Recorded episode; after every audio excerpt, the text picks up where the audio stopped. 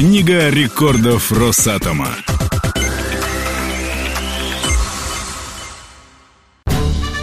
На этой неделе в Книгу рекордов Росатома попали первенец мирового атомного ледокольного флота, лидер генерирующих компаний и атомный родоначальник особого вида карате в России.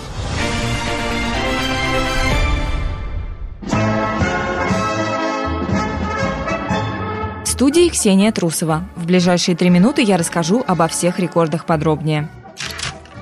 Дедушка Ленин – более полувека назад в СССР создали первое в мире надводное судно с ядерной энергетической установкой. Атомный ледокол «Ленин» был построен, чтобы бороздить Северный морской путь. Атомоход мог находиться в плавании без дозаправки на протяжении целого года. Кроме того, конструкторы разработали для ледокола специальную сверхпрочную сталь, которая не поддавалась никаким ударам льда о корпус. Первый в мире атомный ледокол позволил продлить срок зимней навигации в северных морях на несколько недель.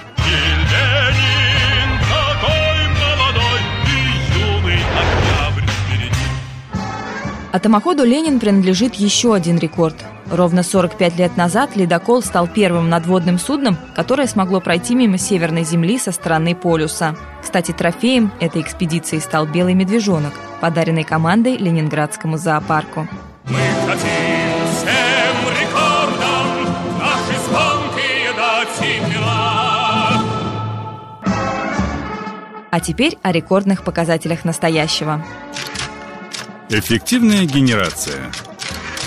По итогам прошедшего года концерн «Росэнергоатом» опередил 73 российских генерирующих компаний. Просто работа такая, понимаешь?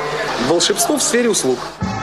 Концерн «Росэнергоатом» вот уже четвертый год подряд возглавляет рейтинг генерирующих компаний России по показателю энергоэффективности – а это значит, что именно у концерна самый высокий уровень прибыли, оптимальная себестоимость, стабильная работа оборудования и оптимизированная загрузка. Напомним, в настоящее время филиалы концерна, действующие АЭС России, производят около 19% от всего объема производимой энергии в стране. Мы хотим всем рекордам наши звонкие дать имена.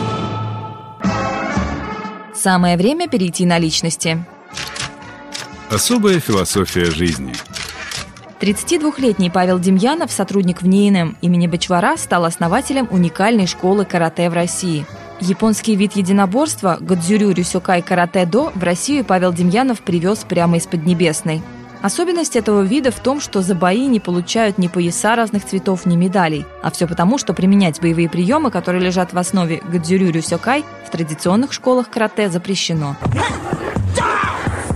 Я заниматься начал вообще с детства, а вот именно этим видом карате я начал заниматься, кажется, в 2008 году. Именно школа наша Рюсюкай, я ее привез из Японии в Россию. До меня этим никто не занимался. Специфика нашей школы и вообще Гудзюрю именно такова, что это не спортивное направление. У нас основные цели это вот приобретение навыков самообороны и здоровья здоровье и моральное воспитание. Не соревновательный вид спорта такой, можно сказать. Почему мы не выступаем? Потому что очень много запрещенных приемов. То есть наше карате, оно старое, оно основано на тех приемах, которые запрещены в большинстве видов спорта. То есть это удары в болевые какие-то места, в глаза, в пах, в горло. Поэтому нельзя проводить по ним соревнования. Я хочу в старости быть здоровым, как и мой учитель, которому 75 лет, и он продолжает заниматься карате. У нас в нашей жизни очень много плохого и плохих и неприятных людей, и стрессов. А так наша компания или клуб, мы делаем свою жизнь лучше.